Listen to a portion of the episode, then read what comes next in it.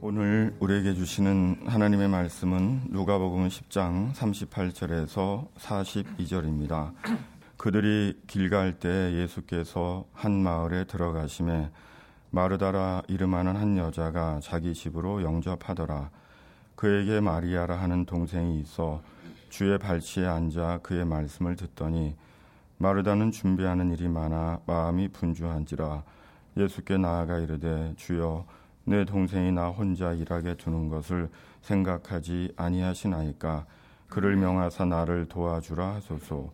주께서 대답하여 이르시되 마르다야 마르다야 내가 많은 일로 염려하고 근심하나 몇 가지만 하든지 혹은 한 가지만이라도 족하니라.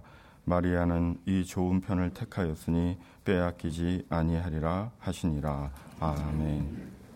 사람들에게 초등학교 다닐 때 방학 숙제 중에 가장 힘들었던 것이 무엇인지를 물으면 아마 많은 사람들이 일기 쓰기라고 답할 것입니다. 일기를 방학 동안 매일매일 썼다면 문제가 없지만 한 달 이상 미루어 두었다가 며칠 만에 다 쓰려면 여간 고역이 아니었습니다. 명절이나 생일과 같이 기억나는 날이 있으면 다행이지만 그렇지 않은 날은 매일 일어나서 밥 먹고 공부하고 놀다가 잤다고만 쓸 수는 없기 때문에 참 어려웠습니다. 그 중에서도 일기를 쓸 때 당황스러웠던 것은 일기에 그날의 날씨를 써야 하는데 기억이 나지 않는 것이었습니다. 그래서 같은 날 일기를 쓰면서도 한 아이는 맑았다고 쓰고 또 다른 아이는 비가 왔다고 쓰기도 했습니다. 때로는 그날 날씨가 어땠는지 서로 토론을 하기도 했습니다. 그런데 간혹 일기를 매일매일 꼬박꼬박 쓰는 아이가 있었, 있습니다. 숙제여서가 아니라 그 아이는 하루 일과를 일기로 마치기 때문에 쓰는 것입니다. 제가 초등학교 5학년 때도 그런 아이가 하나 있었습니다. 그 친구는 방학을 마치고 일기 숙제를 제출하는데 방학 분량만이 아니라 몇 권의 일기를 실로 묶은 것을 제출을 했습니다. 물론 선생님은 그 친구를 칭찬을 했고 대부분의 아이들은 그 친구를 가자미 눈으로 보았습니다. 하나님께서는 사람들을 모두 다르게 지으셨습니다. 나와 똑같이 생기고 나와 동일한 삶을 사는 사람은 나 하나밖에 없습니다. 외향적인 사람이 있고 내향적인 사람이 있습니다. 어떤 일이나 사람을 머리로 먼저 받아들이는 사람이 있는가 하면 가슴으로 먼저 받아들이는 사람도 있습니다. 또 모든 사람은 태어난 환경이 다르고 교육 과정이 다르고 만났던 사람들이 다릅니다. 그래서 세상에는 삶의 이력이 동일한 사람은 아무도 없습니다. 오늘 본문에는 자매이면서도 성품이 다른 두 사람이 등장합니다. 마르다는 외향적인 인물의 전형이고 마르다는 내향적인 인물의 전형입니다. 마르다와 같은 사람은 교회에서 많은 사람들의 식사를 준비하는 일이나 바자회와 같은 돌림잔치 등에서 잘 섬길 수 있는 사람이고 이웃이나 직장 동료에게 전도하는 일도 잘 할 수 있는 분들입니다. 반면에 마리아와 같은 사람은 그런 섬김이 싫은 것은 아니지만 나서서 하기가 쉽지가 않습니다. 또 이웃이나 직장 동료에게 복음을 전해야 되겠다고 생각은 하는데 입에서 말이 잘 나오지 않습니다. 우리 교회 한번 나와 보세요. 그렇게 말해 보고 싶은데 입안에서 맴돌기만 합니다. 그래서 그 앞에서 다른 말만 하다가 결국은 저 갈게요 하고 그냥 돌아섭니다. 그런데 마리아의 유형은 교회에서 큐티 세미나를 하면 굉장히 잘 따라갈 수 있습니다. 반면에 마르다 유형은 그 시간이 아주 힘이 듭니다. 아니, 성경을 열심히 읽고 주일 예배, 수요 성경 공부에 나와서 열심히 들으면 되지. 무슨 성경을 매일 읽고 묵상하고 노트까지 쓰라는 말이야 라고 생각할 수 있습니다. 마르다가 옳으냐, 마리아가 옳으냐는 우문에 불과합니다.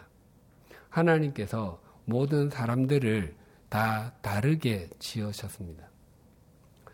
또한 성경의 인물들 중에서 믿음이 아무리 훌륭하다고 해도 완전한 사람은 아무도 없습니다.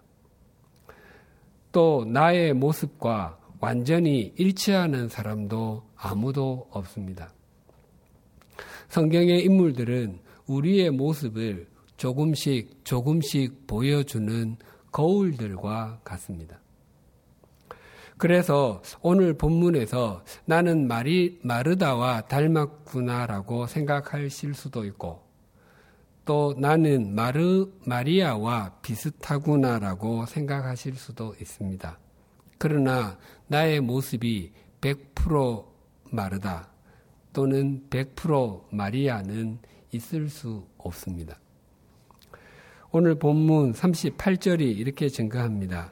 그들이 길 갈 때에 예수께서 한 마을에 들어가심에 마르다라 이름하는 한 여자가 자기 집으로 영접하더라. 한 마을은 베다니를 뜻합니다. 베다니는 예루살렘에서 동쪽으로 약 3km 정도 떨어진 곳에 위치한 작은 도시, 작은 마을이었습니다. 이스라엘 북쪽 갈릴리 지역에서 예수님의 사역의 근거지가 가버나움이었다면 남쪽 유대 지역에서 사역의 근거지는 베다니였습니다. 예수님께서 십자가에 달리시기 닷새 전에 예루살렘으로 향하셨습니다. 성전으로 들어가신 예수님께서는 거기서 매매하는 사람들, 일반 돈에서 성전에서 사용하는 돈으로 바꾸어 주는 사람들, 그리고 제물로 드릴 비둘기 파는 사람들의 상과 의자를 둘러 엎으셨습니다. 그리고 당신들은 내 집은 기도하는 집이라 일컬음을 받는 곳을 강도의 소굴로 만들었습니다. 라고 말하며 성전을 정결하게 하셨습니다. 예수님의 그러한 모습이 대제사장들과 서기관들의 눈에는 이상한 일로 보였고 그들의 분노를 자아내었습니다. 그런데 그 후에 예수님께서 향하신 곳을 마태복음 21장 17절이 이렇게 증가합니다. 그들을 떠나 성 밖으로 베다니에 가서 거기서 유하시니라. 예수님께서는 그날 밤에 예루살렘 안에 있는 여관이나 예루살렘에 사는 사람이 제공하는 숙소에 머무르시지 않으시고 베다니로 가셔서 거기서 머무르셨습니다.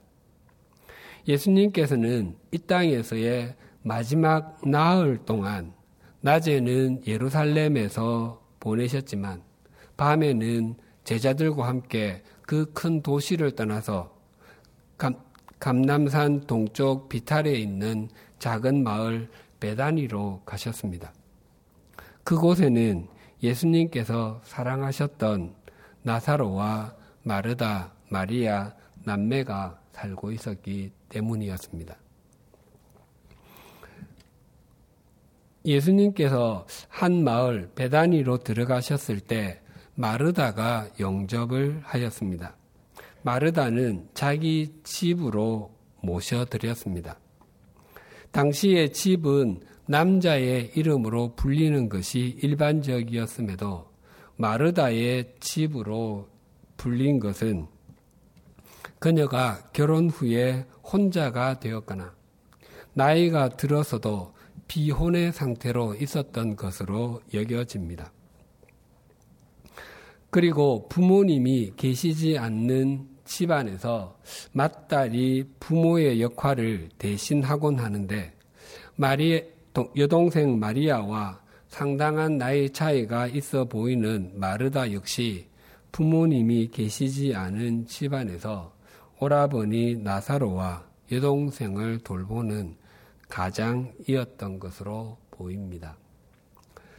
오래전에 한 작은 월간지에서 읽은 한 여성이 쓴 글이 기억이 납니다. 딸 다섯을 둔 가정에서 막내가 일곱 살이었을 때 부모님이 교통사고로 돌아가셨습니다. 맏딸도 불과 중학교 1학년이었습니다. 사고 후에 작은 할아버지가 찾아오셔서 다섯 모두를 다 건사할 수는 없으니 넷째와 다섯째는 잠시 고아원에 맡기자고 했습니다. 맏딸은 제발 함께만 있게 해달라고 간청을 했고, 맏딸은 중학교 3학년 때부터 공장에 다녀야 했습니다. 그 후에도 맏딸은 가정부, 야채장, 야채장사, 식당 일 등으로 동생들을 뒷바라지 했습니다. 세월이 많이 지난 후에 검정고시를 치루었고 방통통신대학에 입학했다는 내용이었습니다. 중년의 나이가 되었지만 비혼의 상태로 말입니다. 동생들이 큰언니에게 미안하고 고맙다고 말할 때마다 큰언니는 이렇게 말을 한다고 했습니다. 내가 너희들을 키우느라 고생은 좀 했지만 나는 너희들이 모르는 부모님과의 좋은 추억을 가지고 있잖아. 너희들에게는 그 추억을 빚진 셈이지. 그래서 내가 너희들을 위해 더 열심히 일할 수 있었던 거다. 힘들 때마다 나는 엄마와 아빠와 함께 했던 추억을 꺼내보면서 힘을 낼 수 있었거든. 너희는 그런 게 없잖니. 그러니 내게 너무 미안해하지 말아라. 예수님께서 마르다의 집을 찾으셨을 때에 혼자 가신 것이 아니라 12명의 제자들도 있었습니다. 또 70명의 사람들을 파송하여 하나님의 나라를 전하게도 하셨으니 그들도 있었을 것입니다. 게다가 예수님에게는 당시 일반 랍비들과는 달리 여성 제자들도 있었습니다. 그렇게 본다면 예수님의 일행은 최소한 수십 명에서 100명 가까이 되었을 것입니다. 그래서 해야 할 일이 아주 많았을 것입니다. 예수님과 제자들이 온다는 전가를 바꿔서 또는 그들을 초대하고서 마르다의 머릿속에는 며칠, 아니 몇 주 동안 음식 생각으로 가득했을 것입니다. 뿐만 아니라 당시의 풍습으로는 사, 사람들이 지인의 집을 방문하고 나면 한 끼만 먹고 가지 않고 2, 3일씩 머무르는 것이 일반적이었습니다. 예수님의 일행에 방문이 그러했다면 할 일은 훨씬 더 많아집니다. 집 청소며 친구며 온갖 것들을 준비하고서 이제는 음식 준비로 부산하게 움직이고 있는데 여동생이라는 것이 싹이 노랗게 보이는 것입니다. 39절입니다.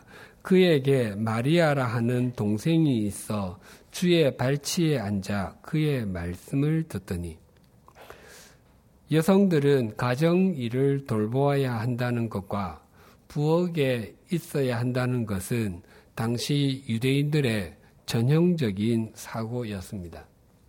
그래서 마르다는 그러한 일반적인 관념대로 행동하고 있습니다. 당시에 여성이 남성들 틈 사이에 끼어서 랍비의 발 아래 앞에 앉아 있는다는 것은 있을 수가 없는 일이었습니다. 율법의 가르침을 받는 것 또한 소년들에게는 허락되었지만 소녀들에게는 허락되지 않았습니다. 마리아도 그 사실을 모르지 않았을 것입니다. 사도 바울이 유대인들 앞에서 자신이 열렬한 유대, 교 신봉자였는데 어떻게 그리스도의 사도가 되었는지를 고백하며 이렇게 말했습니다. 사도행전 22장 3절입니다. 나는 유대인으로 길리기아 다소에서 났고 이 성에서 자라 가말리엘의 문화에서 우리 조상들의 율법의 엄한 교훈을 받았고 오늘 너희 모든 사람처럼 하나님께 대하여 열심히 있는 자라. 사도 바울은 자신이 과거에 당시 최고의 랍비라고 불림을 받았던 가말리엘의 제자로서 그의 문화에서 배웠다고 말합니다. 여기에서 문화라는 단어가 문자적으로 발이라는 뜻입니다. 그래서 마리아가 예수님의 발치에서 주님의 말씀을 들었다는 것은 예수님을 따르는 제자로서 배우고 있는 것을 의미합니다. 당시에 랍비들에게는 여성 제자들이 없었습니다. 하지만 예수님께서는 이미 여성, 여성 제자들이 있었습니다. 그것은 예수님께서 당시에 틀을 깨고 계셨음을 의미합니다. 그리고 마리아도 예수님의 제자가 되어서 그의 발치에 있는 것입니다.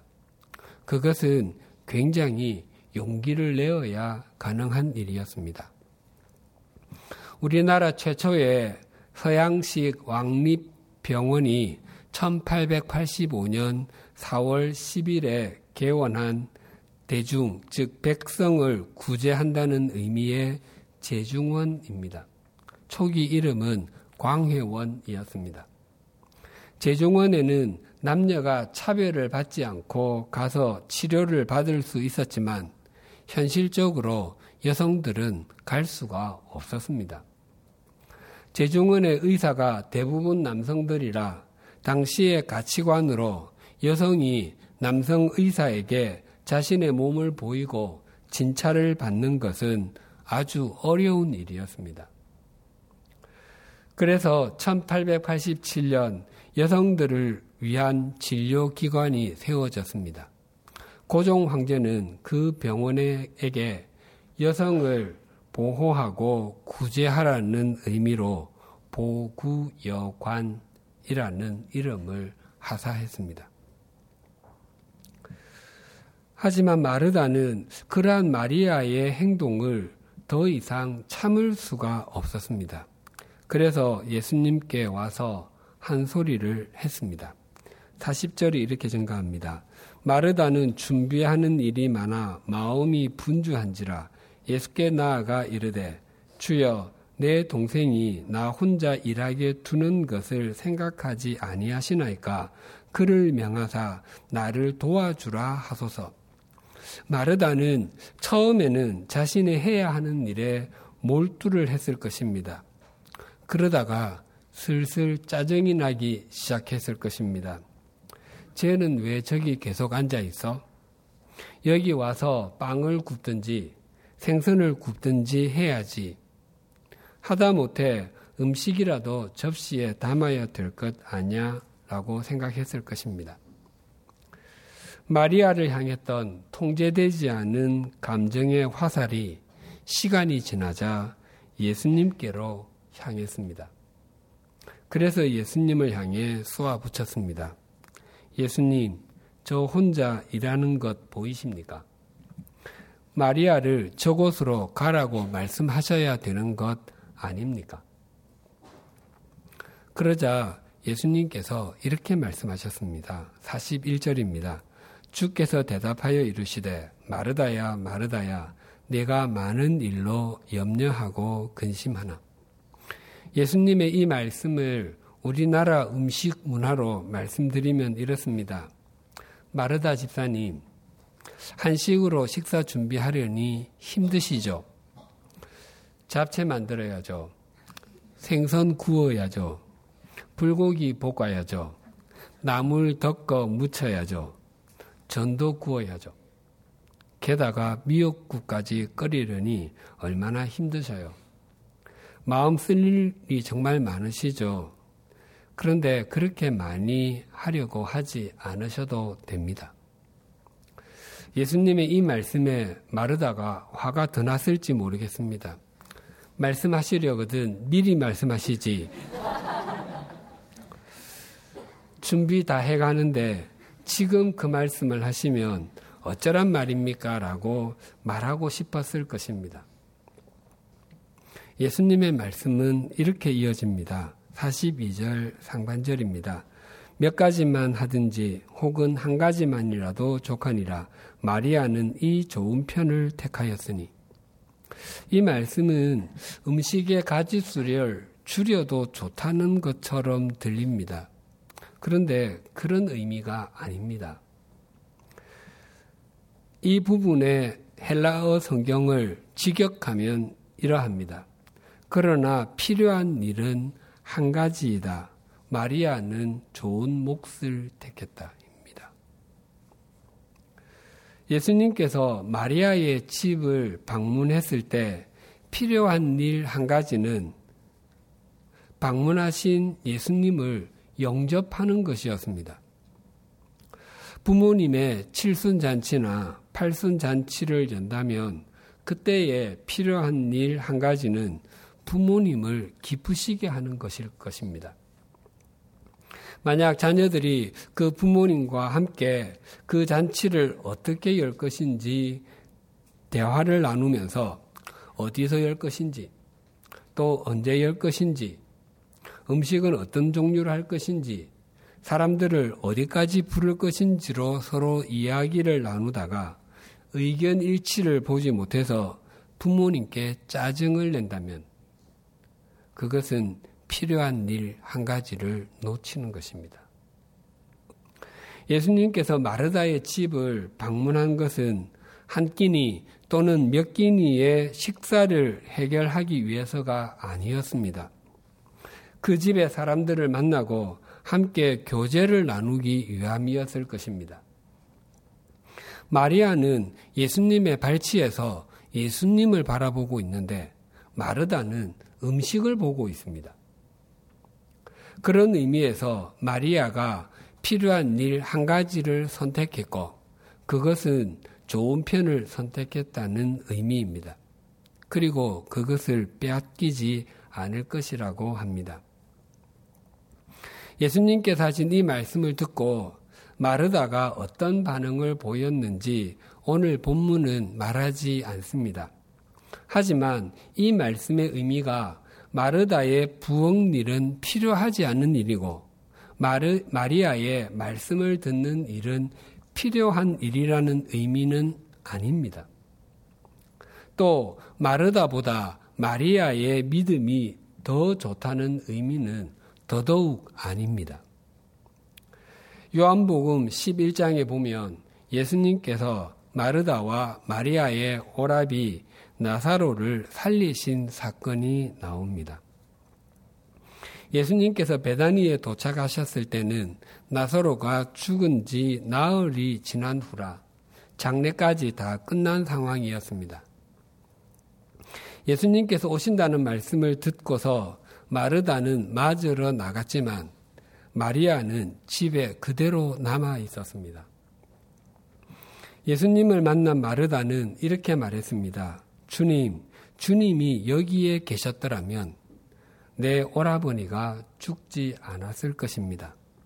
지금이라도 주님께서 하나님께 구하면 무엇이 하나님께서 무엇이나 다 이루어 주실 줄 압니다.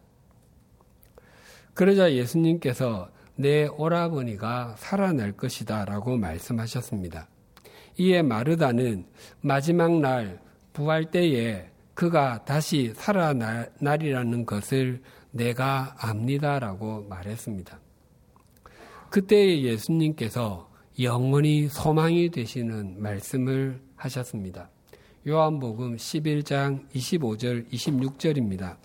예수께서 이르시되 나는 부활이요 생명이니 나를 믿는 자는 죽어도 살겠고 무릇 살아서 나를 믿는 자는 영원히 죽지 아니하리니 이것을 내가 믿느냐.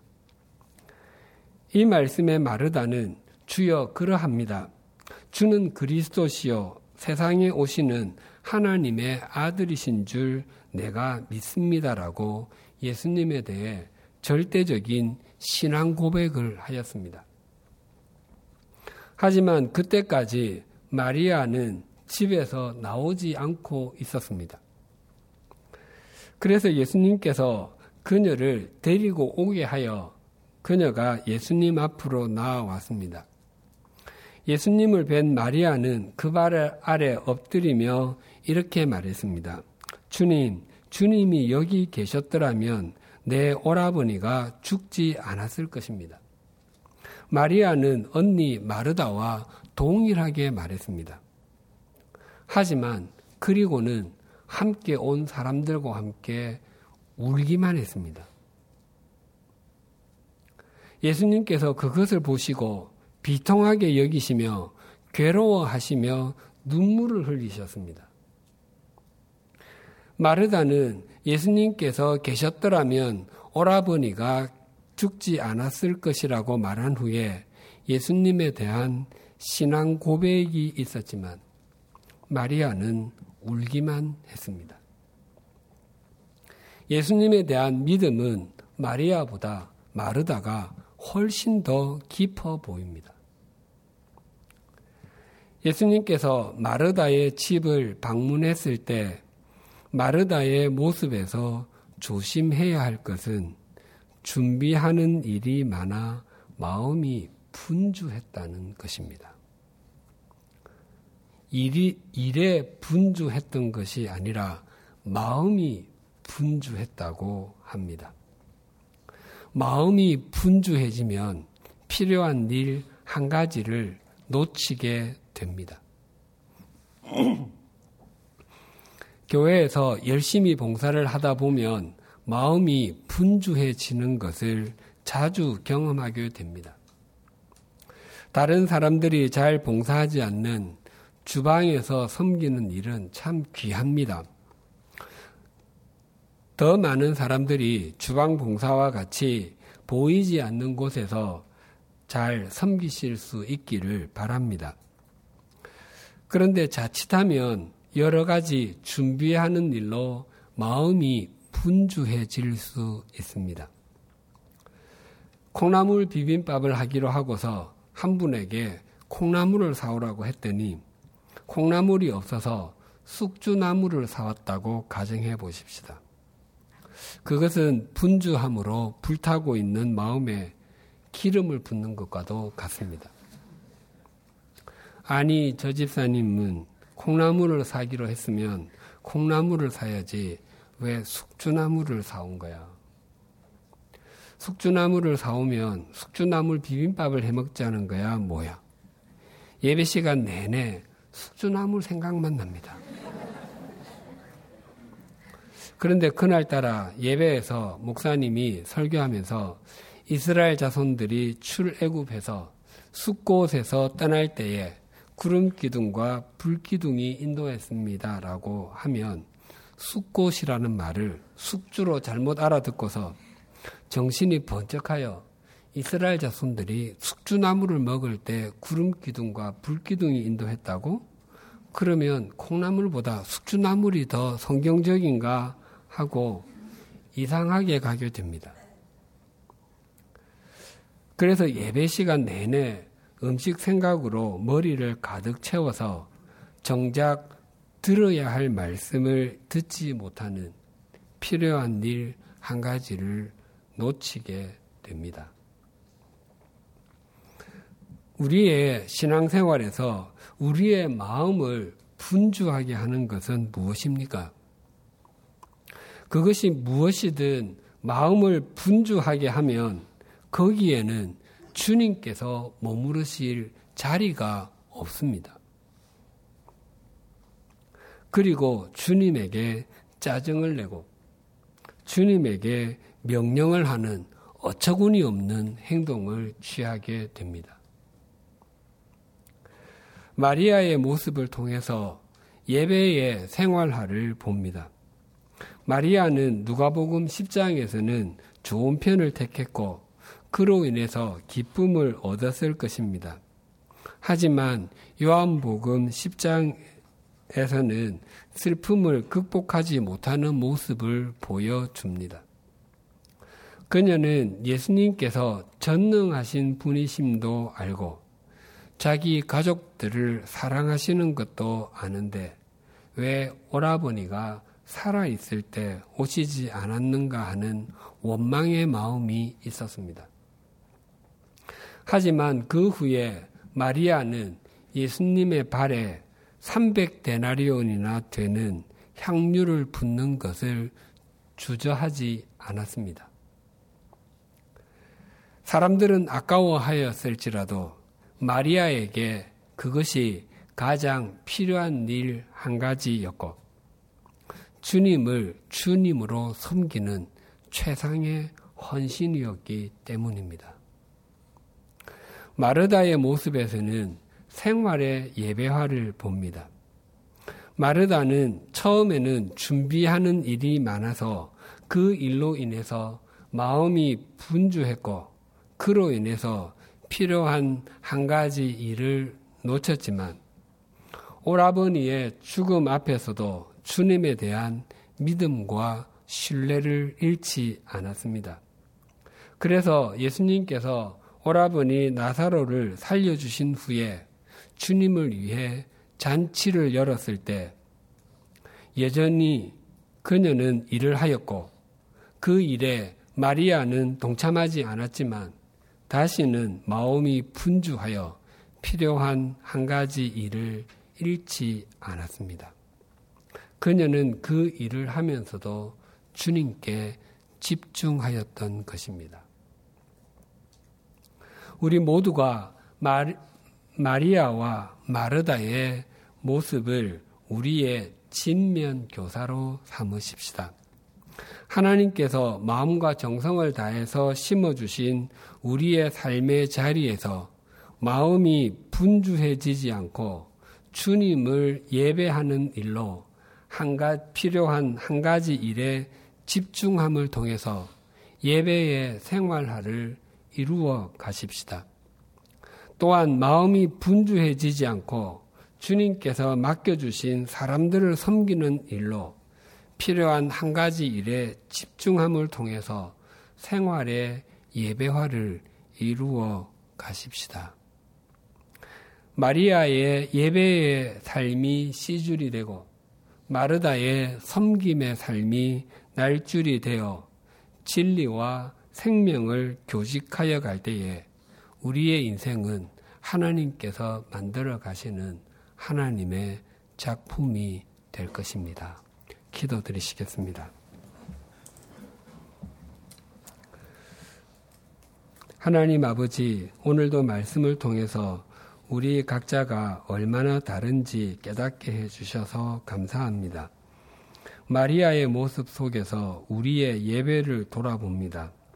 우리는 주님의 발치에 앉는 것보다 다른 사람의 발치나 세상의 발치에 앉는 것이 내게 더 이익이라고 생각할 때가 많았음을 고백합니다.